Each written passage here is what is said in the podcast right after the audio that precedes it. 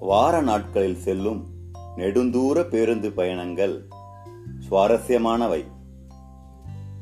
மிதமான கூட்டம் நம் அரசு பேருந்தின் குலுங்கல் ஆட்டம். எதையோ யோசித்தபடி அனிச்சையாய் பேருந்தை ஓட்டும் ஓட்டுநர். கிழித்து கிழித்து எழுதிக் கொண்டிருக்கும் நடத்துனர். இருவர் மட்டுமே பேருந்தில் இருப்பதாய் நினைத்து சில்மிஷம் செய்யும் இளம் காதல் ஜோடி. போட்ட வெட்டிலையை எப்போது துப்பவென நேரம் பார்க்கும் முதிர்ந்த பாட்டி.